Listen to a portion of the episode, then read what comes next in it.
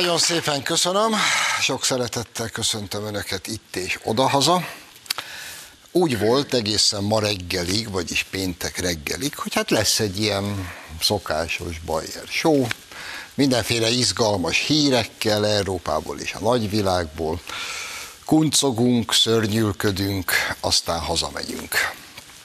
Ellenben ma az ország olyasmire ébredt, ami zárójelbe tette az eredeti elképzeléseimet. Ugyanis ma arra ébredtünk, hogy a tegnapi napon, este, késő délután Brüsszelben úgy döntöttek, hogy mostantól mégiscsak lesz kötelező migráns kvóta. Nem tudom, emlékeznek-e még önök, elég sok év óta hallgatjuk, például mi magyarok, hogy mi a frászt aggódunk és hazudozunk mi itt össze-vissza, soha senkinek meg se fordult a fejébe, hogy kötelező migráns kvóta lesz az Európai Unióban. Ezt az egészet csak a magyar miniszterelnök találta ki azért, hogy jól fel tudja hergelni a szavazóbázisát, és így megőrizze a hatalmát. Ez volt a duma. Szerintem ezt négy-öt éve hallgatjuk. És ma, hát ahogy mondani szokták, valóság nevű nagybátyánk beköszönt, berúgta az ajtót, leült a nappalinkba, és most itt ülünk, és hülyén bámuljuk őt. Mert hogy feketén-fehéren kiderült, hogy nem mi hazudozunk, nem a magyar miniszterelnök hergeli a saját szavazótáborát, hanem az aljas, becstelen szemét Brüsszel hazudozik. És amit tagadott, azt most nyilvánvalóvá tette. De érdemes megvizsgálni, hogy ráadásul mindezt hogyan csinálták. Tisztelt Hölgyeim és Uraim! Első pont. Van egy Dublini egyezmény, ami kimondja azt, hogy mindenféle migráns bevándorló ügyben az Európai Tanács, vagyis az állam és kormányfők testülete, amelyik jogosult döntést hozni. Ellenben az Európai Tanácsban konszenzusos döntéshozatali kényszer van, jelen pillanatban még, mert egyébként azok a kis szirén hangok, amik arról szólnak, hogy el kell venni a tagállamok vétójogát, az többek között arról is szól, hogy ezt is megszüntessék, de ma még ez így van. És mivel így van, ezért pontosan tudta Brüsszel, hogy az Európai Tanácsban soha a büdös életbe nem fogja tudni keresztül vinni ezt a mérhetetlen gazemberséget, mert a 27 európai tagállamból alaphangon 7 nemet fog rá mondani. Mit csinált erre most Brüsszel? Egész egyszerűen egy szinten lejjebb az úgynevezett belügyminiszterek tanácsa elé utalta az egész kérdéskört, szembe menve az állam és kormányfők által megszabott határozattal és irányvonallal, leviszi a belügyminiszterek tanácsa elé, ahol már csak egyszerű többséggel kell megszavazni ezt a dolgot, és ott megszavazzák. Ez volt tehát az első pont. Ja, ezek ugatnak, meg ezek pofáznak, meg oktatnak ki bennünket jogállamiságról. Kettes pont. Rétvári Bence az egészet föltette, ugye ő képviselte államtitkárként ezen a tanácskozáson Magyarországot, az egészet kitette nyilvánosságra, percre pontosan, hogy mi történt. Zajlik egy két és fél vagy három órás vita erről az egész kérdéskörről, ahol még jó sok tagállam azt mondja, hogy hát ezt nem. Erről szó sem lehet. Időnként megszakítják a tanácskozást, most figyelj, és a renitens tagállamokat, például mondjuk Szlovákiát, Bulgáriát, egyszer csak azt mondja a német meg a francia belügyminiszter, hogy most szünetet kér, mert visszavonul három oldalú tanácskozásra a szlovák kollégával. Kimennek. Visszajönnek, és mi? A szlovák kollega már a merev elutasításból eljut a tartózkodásig. Meg a bolgár is.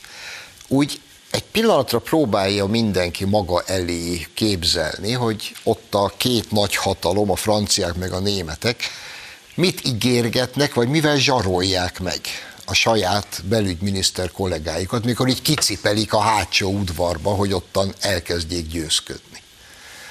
Majd mikor ennek az egész guztustalan procedúrának vége van, akkor a utolsó határozati szöveget azt így betolják mondjuk délután három előtt tíz perccel, tíz percet adnak, hogy mindenki olvassa át, újabb tíz percet, hogy akkor fussanak egy kör vitát, tíz percet, és óra húszkor megszavaznak és megszavazzák. Így működik ma a brüsszeli jogállam. Ez lett ma Brüsszelből. El tudják azt képzelni, most tegyük, tegyük ezt az egész jogtalan, aljas és becstelen és szemét eljárást egy pillanatra zárójelbe. De egy pillanatra gondoljanak bele, hogy ez egyébként mit jelent Európa jövője szempontjából. Európába a 2015-ös nagy krízist bőven meghaladó mértékbe özönlik be a harmadik világból a migráns áradat. Özönlik be. Én egyébként megértem, hogy a legtöbb terhet viselő tagállamoknak az az érdeke, hogy legalább ne náluk maradjon az összes, hanem úgymond osszák szét. Na de ilyet akkor sem lehet csinálni.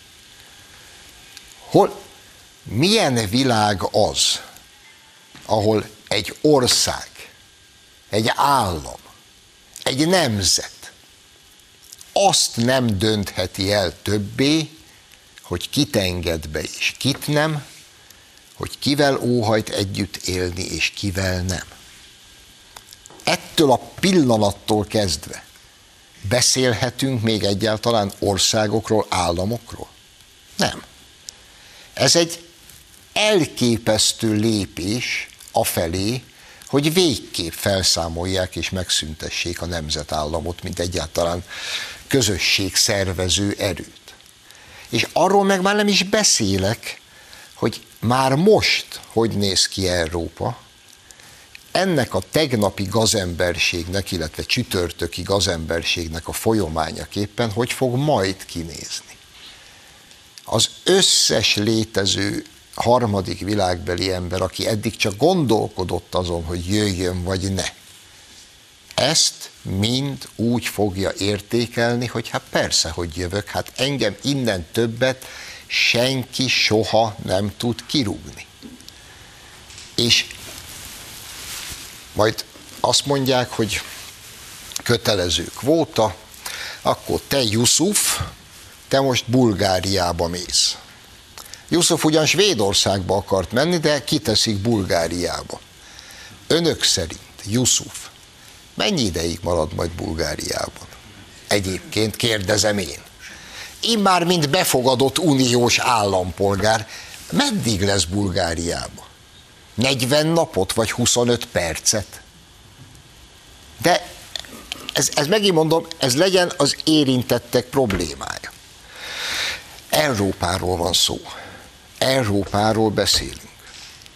A keresztény európai kultúra és civilizáció alapjairól beszélünk. És akkor mit találnak még ki ezek a gazemberek? Ó, barátom, hát nem akarsz befogadni migráns? Semmi probléma. Ezt is megteheted. Mindössze migránsokként fizetsz, azt hiszem, 22 ezer eurót migráns a rád tukmált, oktrojált és általad be nem fogadott migránsokként, akkor mostantól fizessél 22 ezer eurót, ez mai árfolyamon nagyjából 8 millió forint. Mondjuk, ha a következő évben Brüsszel azt mondja, hogy akkor legyünk szerények, Magyarországra 5000 migráns óhajt küldeni. Az 5000-szer 8 millió forint. Valaki gyorsan számolja már össze. Aztán 25-ben majd 10 ezret, 26-ban meg már 40 ezret, mert annyian lesznek. És akkor ezt fizessük ki. Ja, hogy pénzt egyébként nem adnak semmire. A mi kerítésépítésünk, a mi határvédelmünk. Ma az Európai Unióba irányuló migráns tömeget törvényi jog, Schengeni egyezmény szerint és alapján egyedül, egyes egyedül Magyarország tartja be ezeket a törvényeket és a Schengeni egyezményt, épít kerítést és állítja meg a határon a migránsokat. Gyakorlatilag egy buznyák támogatást nem kapunk erre az uniótól. Ma az Európába özöllő migránsok egy harmadát mi tartjuk fenn a határainknál. Egy buznyákot nem adnak rá. Egy buznyákot. De mostantól vagy befogadunk mi is mindenkit, akit ide küldenek, vagy ingünket, gatyánkat ki fogjuk arra fizetni, hogy mi továbbra is maradhassunk egy magyar Magyarország. Egy európai, keresztény, kulturális alapokkal élő és létező kultúra, civilizáció és nemzetállam. Ezeli a választás elé vagyunk állítva, csütörtök, azaz tegnapi nap óta. Na, ezt kéretik mindenkinek végig gondolni. Továbbá azt, hogy ebben a szituációban, ha nem Fidesz-KDNP kormánya lenne az országnak, akkor mi hogy néznénk ki mondjuk a ciklus végére? Mindenki mélységesen töprjengen el rajta. Hogy vajon a másik oldal az a inkább fizetünk, vagy akkor amúgy is mindenkit be akartunk mindig fogadni, akkor gyertek bátran, melyik utat választaná. És ez mit jelentene nekünk, de mi még csak hagyján, de mit jelentene a gyerekeink meg az unokáink számára. Ezeket kéretik végig gondolni. És hogyha ezeket végig gondoltuk, és nem véletlenül beszéltem erről ennyit, mert ennél húsba vágóbb, ennél felháborítóbb ügyet Brüsszel még nem nagyon tudott produkálni, pedig nagy a verseny, mert Brüsszel gazembersége az tényleg nem ismer határokat. Drága jó Pócsi János barátom, jássági fideszes képviselő mondta a minap, hogy Brüsszel a 80-as évek Szovjetuniójánál sokkal rosszabb. Hát teljes mértékig igaza volt. A 80-as, 70-es évek Szovjetuniója sok mindenbe belepofázott, de legalább azt nem akarta nekünk előírni, hogy kit kell befogadnunk, meg kikkel kell együtt élnünk. Idáig még a komcsik se vetemettek. Ezek gondolkodás nélkül megteszik. És akkor ez volt ugye gondolkodni való a jövő hétre, de azért arról is ejtsünk egy pár szót. Van ez az Amerikai Egyesült Államok nevű konglomerátum, hajdan álmaink ne továbbja volt. Hát, mára mi lett, azt most különösebben nem fogom részletezni, de ez az Egyesült Államok, mint minden széthullóban lévő birodalom, ez is oda jutott, hogy ma már nem nagyon tudnak titkai lenni, mert legyen szó akár Pentagonról, akár CIA-ről, akármilyen titkosszolgálatról, úgy szivárognak onnan ki az adatok és a jelentések, mint egy falusi rötyiből. Mert mindig jön valaki, aki úgy érzi, hogy akkor ő most nyilvánosságra hozza. Vagy azért, mert annyira undorodik attól, hogy mit művel, hogy nem bírja ki, vagy azért, mert csak egy ócska hazáruló. De ez a mi szempontunkból teljesen mindegy. És most előugrottak újabb pentagon iratok, hogy hogy nem, amelyekből éppen most az derül ki, hogy az Egyesült Államok és annak elnöke, maga Joe Biden, hónapokkal azelőtt tudta, hogy az ukránok fel akarják robbantani az északi áramlat vezetéket, mint ahogy maga a robbantás bekövetkezett. Tehát még egyszer mondom, hónapokkal előtte az amerikai titkosszolgálat jelezte az Egyesült Államok elnökének, hogy az ukránok mire készülnek. És akkor itt, itt most álljunk meg megint egy pillanatra. Tisztelt Hölgyeim és Uraim! Fölrobban az északi áramlat vezeték. Beindul a világ sajtó dezinformációs szolgálata és hálózata. Élén az Egyesült Államokkal. És elkezdjük hallgatni, hogy ó, biztos az oroszok voltak. Mert ez az oroszoknak volt az érdeke. Ugyan nincs normális ember a világon, aki ezt elhiszi, hogy Oroszország, amelyik csiliárdokat ölt bele, hogy ezt a vezetéket kiépítse, és amely vezetéken a legfőbb exportcikke és bevételi forrása viszi a gázt Németországba és Európába, az fogja magát, és mindjárt a háború kezdetén ezt fölrobbantja. Nincs, ilyen hülye nincs, aki ezt elhiszi. Na de ha a New York Times-tól a CNN-en keresztül, meg az összes mainstream gazember politikuson keresztül elkezdik ezt sugalni, akkor előbb-utóbb az emberek elkezdenek gondolkodni, és legalább addig a, azt a kérdést fölteszik magnak, hogy te, a ruszkik tényleg ekkora barmok? És, és ez már elég. És akkor egyszer csak megtudod, egy évvel később, hogy az amerikai titkosszolgálat jelenti a saját főnökének, az Egyesült Államok elnökének, az ukránok mire készülnek. Annak a Joe Bidennek, aki egyébként egy sajtótájékoztatón a saját szájával mondja ki a vezeték fölrobbantása előtt néhány hónappal, hogy az Egyesült Államok hát föl akarja és föl is tudja robbantani ezt a vezetéket. De ezzel senki nem foglalkozik, mindenki azzal van elfoglalva, hogy az oroszok fölrobbantották. Majd most kiderül ez. És ebből megtudja a világ, hogy az amerikai elnök egy, egy vak hangot nem szólt arról, hogy mi készül. Ez önmagában a terrorizmus pártolása. Ugyanis az északi áramlat felrobbantása terrorcselekmény, ezt szögezzük le. Az, hogy erről hallgat az Egyesült Államok és annak az elnöke, az minimum a terrorizmus támogatása. De van egy B pont, ami ennél sokkal rosszabb, és ami szerintem valószínűbb.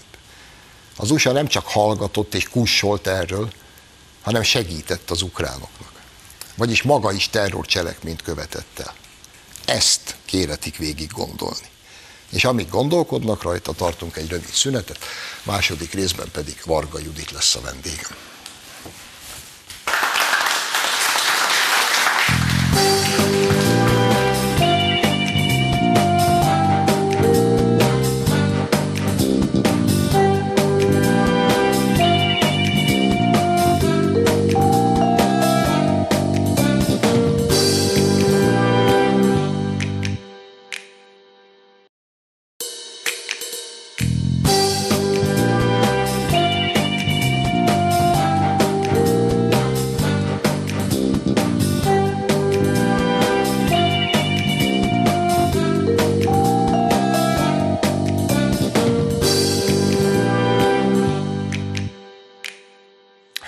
Folytatjuk az adást, vendégem tehát a stúdióban Varga Judit igazságügyminiszter. Szép napot kívánok!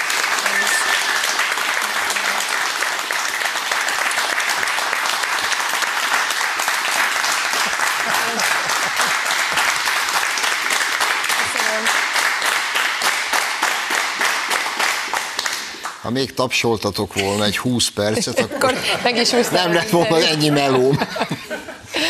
Na ennyit a vidámságról, mert sok vidám témánk nem lesz. E, pénteken vesszük fel ezt az adást, ami most vasárnap kerül a nézők elé, és ma reggel ébredtünk arra a hírre, én legalábbis, mi szerint úgy döntött a belügyminiszterek tanácsa, erre majd még szeretném, ha kitérnénk, hogy akkor mostantól az a kötelező migráns kvóta, amiről évek óta hallgatjuk, hogy az nincs, mert az csak az Orbán találta ki, hát az mostantól akkor lesz. Na, hát akkor fussunk neki ennek. Nagy szeretettel üdvözlök mindenkit, köszönöm szépen a kedves köszöntést. Hát ugye mi mindig is mondtuk, most meg megint igazunk lett, és a kvóta az kvóta marad, akárhogy is címkézzük. Ugye ez egy második próbálkozása már az Európai Uniónak, hogy a saját nagyon rossz vakvágánya szerint leüssön nagyon sok jogszabályt, ami a nap végén egy hatalmas szívó hatást eredményez Európa irányába. Tehát a kvóta, vagy más néven egyfajta elosztási mechanizmus, az mind-mind azt az üzenetet küldi a harmadik világnak, meg az Európán kívüli világnak, hogy lehet ide jönni, akárhogy, mert a végén itt tudtak maradni, mert le fogunk nyomni valamelyik ország torkán, akár oda akarsz menni, akár nem. Tehát ez szerintem még a másik oldalról sem a, a, a az a legjobb megoldás, hanem is beszélve, hogy abszolút felülírja a nemzetek szuverenitását, vagy azt, amit mi arról gondolunk, hogy magunk dönthessünk arról, hogy, mit, hogy kivel szeretnénk együtt élni. Még nagyon friss az élmény, mert ugye ilyenkor mi nagyon sok háttértárgyalást folytatunk, lobbizunk, blokkoló kisebbséget próbálunk összerakni. Ugye nagyon sokáig kitartottunk lengyelek, bolgárok, szlovákok, osztrákok is voltak velünk, de a blokkoló kisebbséget ezt nem tudtuk elérni. Ugye ez egy minősített többséges dosszié. És itt lehet visszakapcsolni oda, hogy vajon hova vezet az, amikor a konszenzus Európájából átmegyünk egy ilyen ránk oktrojált döntések Európájába, ahol olyan határozatok születnek, olyan álláspontok, amik hosszú távon fogják tönkretenni az egész kontinens. Hiszen nem kérdés, hogy Európa kultúrájája jövőire nézve egy hatalmas veszélyt jelent a tömeges bevándorlás. Most egy hatalmas szívó hatást ért el ez az álláspont. Annyit jogászkodnék, hogy azért ez még nem a történet vége. Ugye mi történt tegnap? A 27 országot ugye magába foglaló Európai Unió tanácsa az együtt döntésben, amikor a parlament és a tanács együtt dönt, a tanácsi oldal most egy közös álláspontban egyezett meg. Ez egy olyan közös álláspont, amit mi nem támogattunk, eleve koncepcionális problémáink voltak, már 2020-ban, amikor egyébként megjelent ez a csomag, azóta következetesen ezt vittük végig, ezt az álláspontot, és folyamatosan morzsolták fel szövetségeseinket ebben a blokkolásban. Így a végén ugye a lengyelekkel tudtunk csak a utolsókig kitartani. Várjuk ki azért a dosszié tárgyalásának az eredményét. Itt azért sokféle kérdés fel fog merülni. Ugye ciklusváltás jön jövő júniusban, ugye június 9-én lesznek az európai parlamenti választások, és a most nyárral beköszönő spanyol és belga elnökség nyilván mindent meg fog tenni azért, mint napirendet meghatározó elnökség, hogy ezt a dossziét lezárja, hiszen a spanyol és a belga migrációs álláspont az egyetért ezzel a fősodorral. Nekik kell majd azokat a tárgyalásokat vezetniük, ahol az Európai Parlamenttel, és az európai és a, és a tagállamokkal meg kell tudni egyezni a végleges szövegről. És aztán lép hatályba ez a fajta irányelv, ez nagyon sok egyébként, sok irányelvet és rendeletet jelent, és azokat majd hosszú idő után átkerültetni a nemzeti jogrendekbe, tehát azért ez még nem a történet vége, de politikailag egy rendkívül rossz üzenet szerintem Európának, főleg azoknak a választópolgároknak Európa szerte, akik szeretnének egy, egy keresztény, gyökerű Európát látni még száz év múlva is. Én itt az első részben, hát hogy is mondjam, csak alaposan körbejártam ezt a témát, e- ez volt a fő témám. Még egy picit maradjunk itt, mert azok próbálnak meg bennünket jogállamiságból kioktatni, akik most. Annak ellenére, hogy a Dublini Egyezmény szerint ez az egész migráns ügy, mint kérdéskör, ez a miniszterelnökök tanácsához, az Európai Tanácshoz tartozik. Az ő hatásköre ebben dönteni. Ott pedig konszenzusos döntés van előírva. Erre mit csinálnak?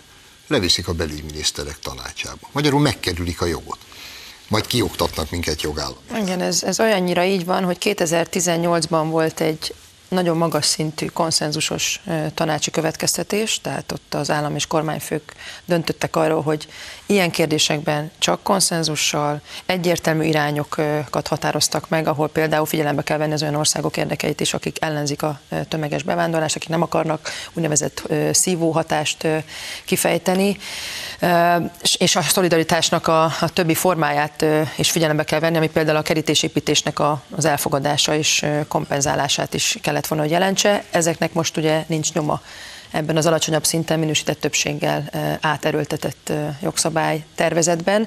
De hangsúlyozom, ez még, még tervezetet sem jelent, hiszen ez egy tanácsi álláspont. Még az Európai Parlamenttel való tárgyalások hozhatnak egy nagyon érdekes színezetet, hiszen el fog indulni az európai kampány. Látjuk, hogy a migráció kérdése Franciaországtól, Spanyolországon át egészen Olaszországig és egész Közép-Európában is újra kezd a megfelelő helyre kerülni, mint téma, hiszen a polgárok mindennapjait érinti. Látják a valóságot, látják azt, hogy mit jelent a másodlagos migráció kihívása belga polgármesterek panaszkodnak arra, hogy nem tudnak mit kezdeni azzal a sok bevándorlóval, akik egyébként nem kaptak menedékjogot, el kéne, hogy hagyják az országot. Ugye ezt nem teszik meg, mert nem működik a visszafogadás, és ott, ott keringenek a vidéki településeken, és mindennapi problémát okoznak a, a kis településeknek Belgiumtól Franciaországon át Németországig. És azért az európai választások arról fognak szólni, hogy Európa emberei, polgárai milyen kormányokat, vagy milyen európai vezetőket szeretnének látni, mind az Európai Parlament részéről, mind pedig az Európai Bizottság részéről. Tehát azért lesz egy olyan közege ennek a úgynevezett tirológus tárgyalásnak, ahol a parlament és a, a tanács, illetve a bizottság a jogszabály végleges szövegét leüti, ahol szerintem lesz egy nagyon erős úgynevezett valóságcsekk, egy reality check, hogy vajon, amit ők ott bent zárt ajtók között tárgyalnak, találkozik egyébként a, az átlag európai állampolgár véleményével, mindennapi érdekével. Szerintem tíz éve nem találkozik, de ez kit érdekel? Hát ezt azért, ha látjuk a Voxnak például az erősödését Spanyolországban. Előrehozott választások vannak Spanyolországban. Apropó, nagyon érdekes, hogy előre hozott választásokat írok ki miniszterelnökként, ez ugye alkotmányosan lehetőség és jog. Gondolják már el, hogyha ilyen lenne az Orbán Viktornak, akkor hány hetes cikkelyes eljárás indulna ellenünk. És ugye csak azért, mert látja, hogy nem szeretné még tovább morzsolni valamelyest a, meglévő előnyét decemberig, vagy amikor ugye menetrendszerint lettek volna a választások, most gyakorlatilag ilyen motiváció alapján ő előre hozza. Tehát, és lesz egy spanyol elnökség, ahol azért a spanyol választók is most egy erős üzenetet küldtek a tartományi legutóbbi választásokon azzal kapcsolatban is, hogy mit gondolnak a migrációról. És, és azért a kampány be fog indulni, az európai jobb oldalnak én azt tanácsolnám, mert lehet, hogy erről később még beszélhetünk, hogy most inkább fajék egyszerűségű jelszavakat kellene az ászlóra felírni, például az, hogy no migration, amit ugye a szépeken is mondott a miniszterelnök úr, és hogy no war, hogy nem háború, nem kérünk háborút, és, és, és a gender ideológiát sem szeretnénk.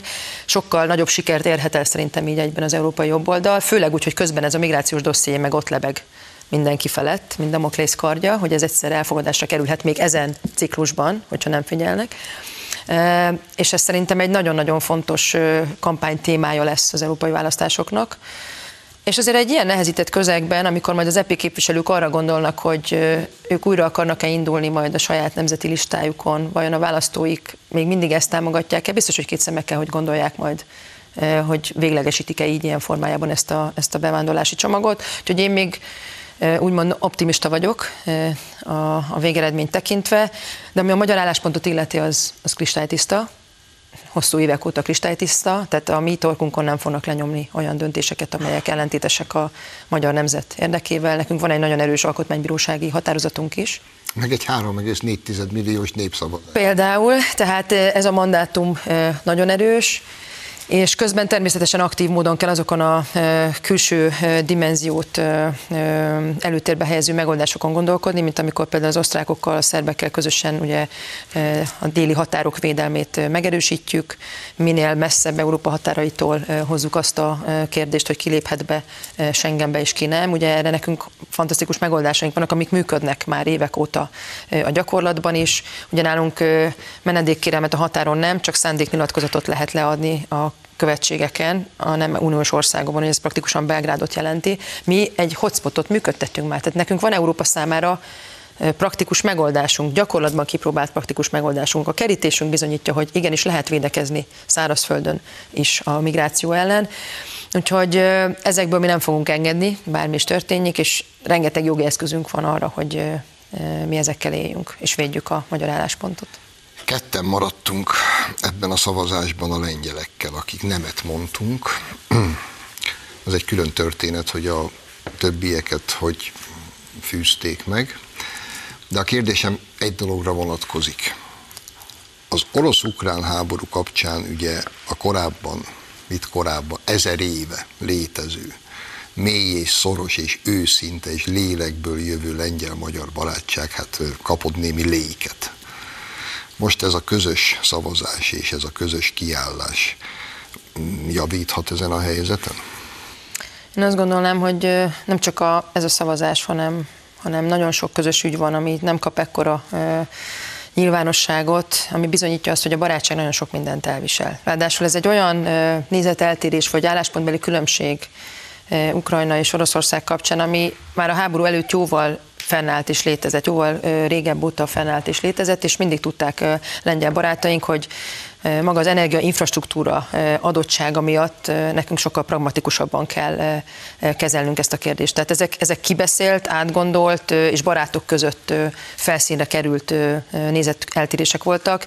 Én a saját működésemben semmiféle csorbát ebben a barátságban soha nem tapasztaltam a háború kitörése óta, sőt, ugye a hetes cikkelyes eljárásban is, amikor a lengyelek ellen van meghallgatás, ott ül mellettem a lengyel kollega, és drukkolok neki, és ugye a szolidaritásunk legnagyobb kifejezése az, hogy mi nem teszünk fel kérdést kérdéseket, és sőt, mi is ilyen kedves beszólásokkal szoktuk kommentálgetni a teljesen abszurd kérdéseket, amiket amúgy a lengyel félhez is szoktak intézni. Tehát se jogállamiságban, sem a nagy kérdésekben, mint a migráció vagy gender ideológia nem tört meg ez a barátság, és ugyanúgy működik miniszteri, államtitkár és egyéb szinteken.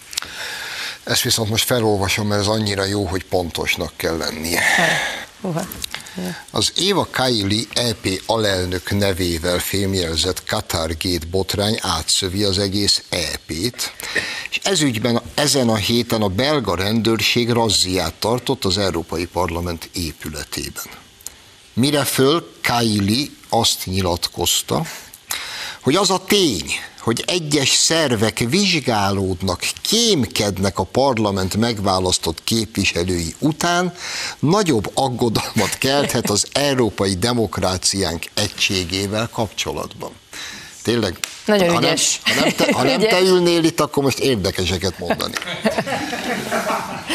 És akkor ehhez azért tegyük hozzá, hogy a bennünket az EP EU elnökségtől megfosztani óhajtó nyilatkozatot, egyebek mellett az a Mark Tarabella is megszavazza, aki Kailivel együtt az egyik fővádlottja az egész korrupciós ügynek, bennül és nyomkodja a gombokat. Judi, mégis úgy, úgy, úgy, úgy általában úgy az Európai Parlament és Brüsszel morális állapotára mit üzen ez az egész? Hát az, hogy nagyon ügyes az évakái, és jól használja azokat a mintákat, amik szerint egyébként ez, a, ez az intézmény mindig is működött. Én ott ugye 9 évet eltöltöttem, tehát nem lepett meg. Ez egy feje teterére állított világ. Az Európai Unió maga elég furcsán működik. Nem lepődnék meg, hogyha lenne egy olyan EP jelentéstervezet, aminek a jelentéstevője Éva Kái lenne. A címe az lenne, hogy a korrupció, mint európai érték, vezessük be a szerződésekbe, és aki küzd ellene, vagy esetleg elviszi rabláncon a gyanúsítottakat, az nem, az, az nem tartja a tiszteletben a jogállamot. Tehát annyira feje tetejére állt a világ, hogy mindent egyrészt az aktuális politikai többség határoz meg. Látjuk, hogy a jogállamiság eljárások nem szólnak másról, mint politikai köntösbe bújtatott politikai nyomás, vagy jogi köntösbe bújtatott politikai nyomás gyakorlásról. Tehát régen el lehet azt felejteni, hogy érvelgetek az, hogy hol van alkotmánybíróság, meg hol nincsen.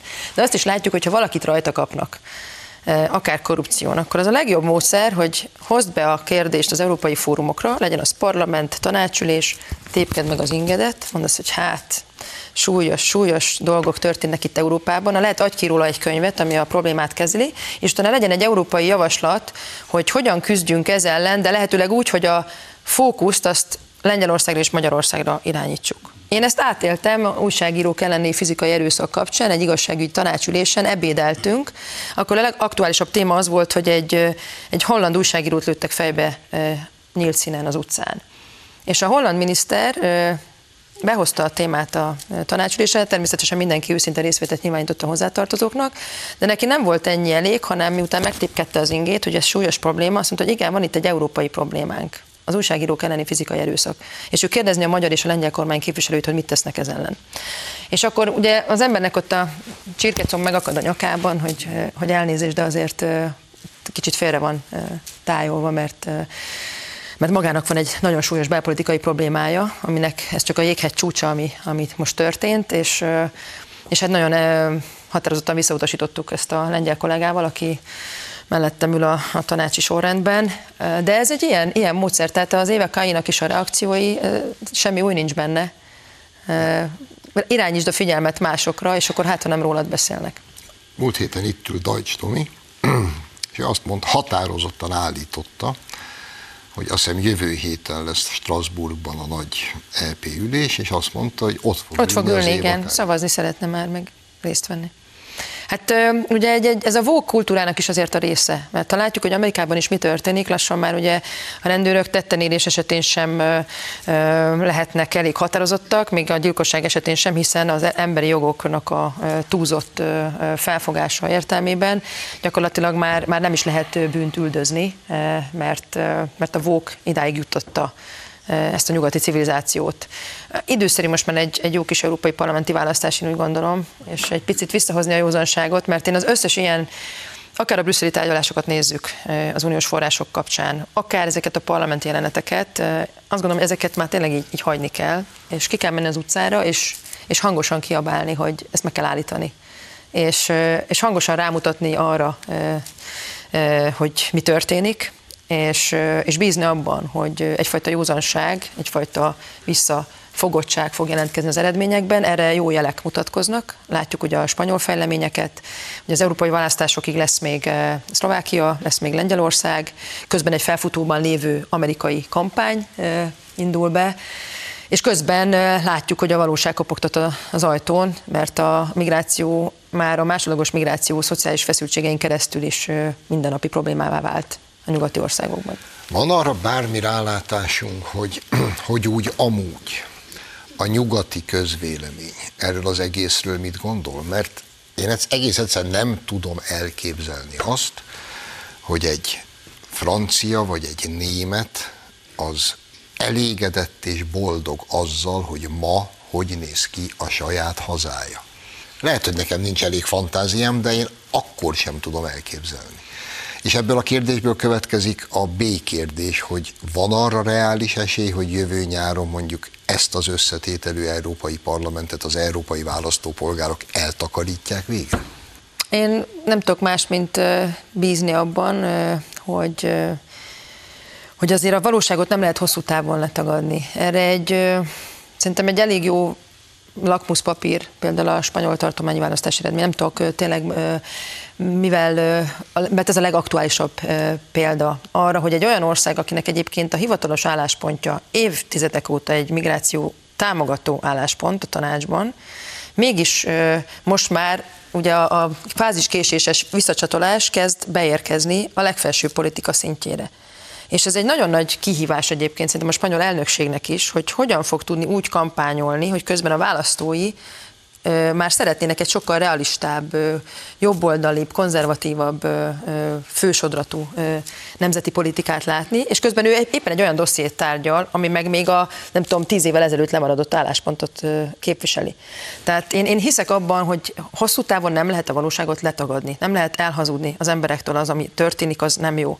És ezt ugyanúgy rá lehet vetíteni a családpolitikára, rá lehet vetíteni akár a háború és a béke kérdésére is, Bízni kell a, a jó időzítésben, hogy a választóknak abban a pillanatban van lehetőségük dönteni és megfontolni a döntésüket, amikor ezek a tények napnál is világosabbá válnak.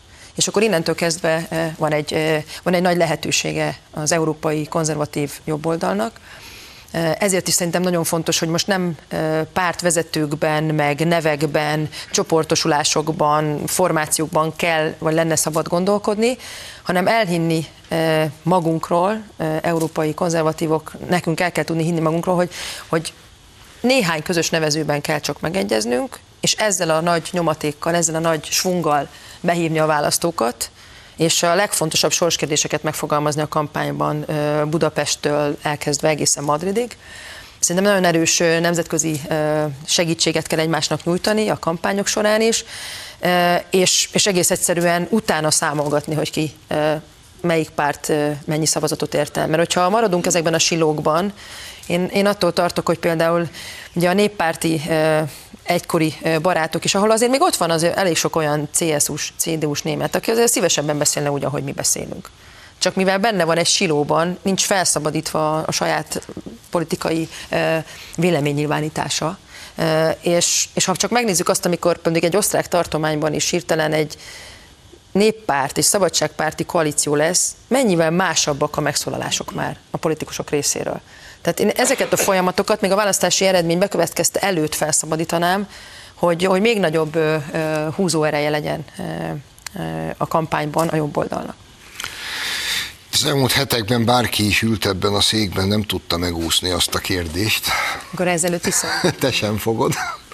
Nem olyan bony, a kérdés maga nem bonyolult, csak annyira aktuális sajnos és húsba vágó, hogy mindenkitől meg kell kérdeznem, akinek ez bármi köze van. Te látsz esélyt arra, hogy az egyébként teljes mértékig jogtalanul tőlünk visszatartott uniós pénzeket záros határidőn belül megkapjuk? Ugye erre nekem megvan a abszolút szakmai válaszom, ráadásul ez tapasztalaton alapul. Idén is és jövőre is fogunk kapni olyan pénzt, ami uniós utófinanszírozás. Tehát ezek folyamatok, és nekünk az a dolgunk, hogy a folyamatokat tudjuk kézben tartani és menedzselni.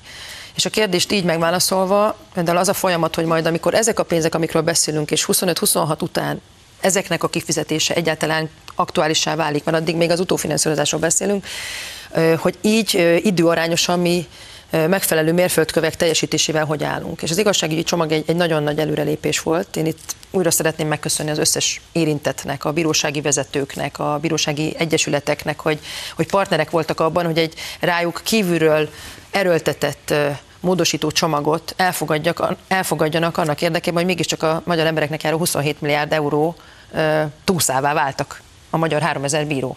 Ezt ugye már elég sok ilyen bíróság értekezleten elmondtam, hogy, és ez persze egy, egy, egy, egy gúnyos és szatirikus megjegyzés és kritika Brüsszel irányába, gyakorlatilag a bírákat saját akaratokon kívül ennek az egész magyar forráshoz jutásnak a középpontjába helyezték. Mint hogyha ők lennének a probléma, de nem probléma, ez csak egy ürügy, ugye a jogállamisági politikai támadások szintjén, de mivel képesek voltunk szakmai kérdésé lefordítani ezt az egész elvárásrendszert, ezért tudtunk a toleráns bírói karnak köszönhetően egy, egy módosító csomagot elfogadni. És nem tudott mit mondani a bizottság, mint az, hogy volt egy szakmai kritikám, kaptam egy szakmai választ, hát nem tudom azt mondani rá, hogy nem jó. Hát ültek rajta másfél hónapot, már csak a pont-pont vesztőcskével bekötöttek bele, már szinte minden nap telefonáltam, hogy most már gyerekek jó lenne elfogadni, mert a végén olyat kérdeztek, hogy ugye a magyar rendelet az jogszabály, és akkor ez a minden bogár rovar, de nem minden rovár bogár alapon ugye visszaválasztottunk, hogy minden rendelet jogszabály, de nem minden jogszabály rendelet Magyarországon. Tehát ilyen szinten ment már a végén,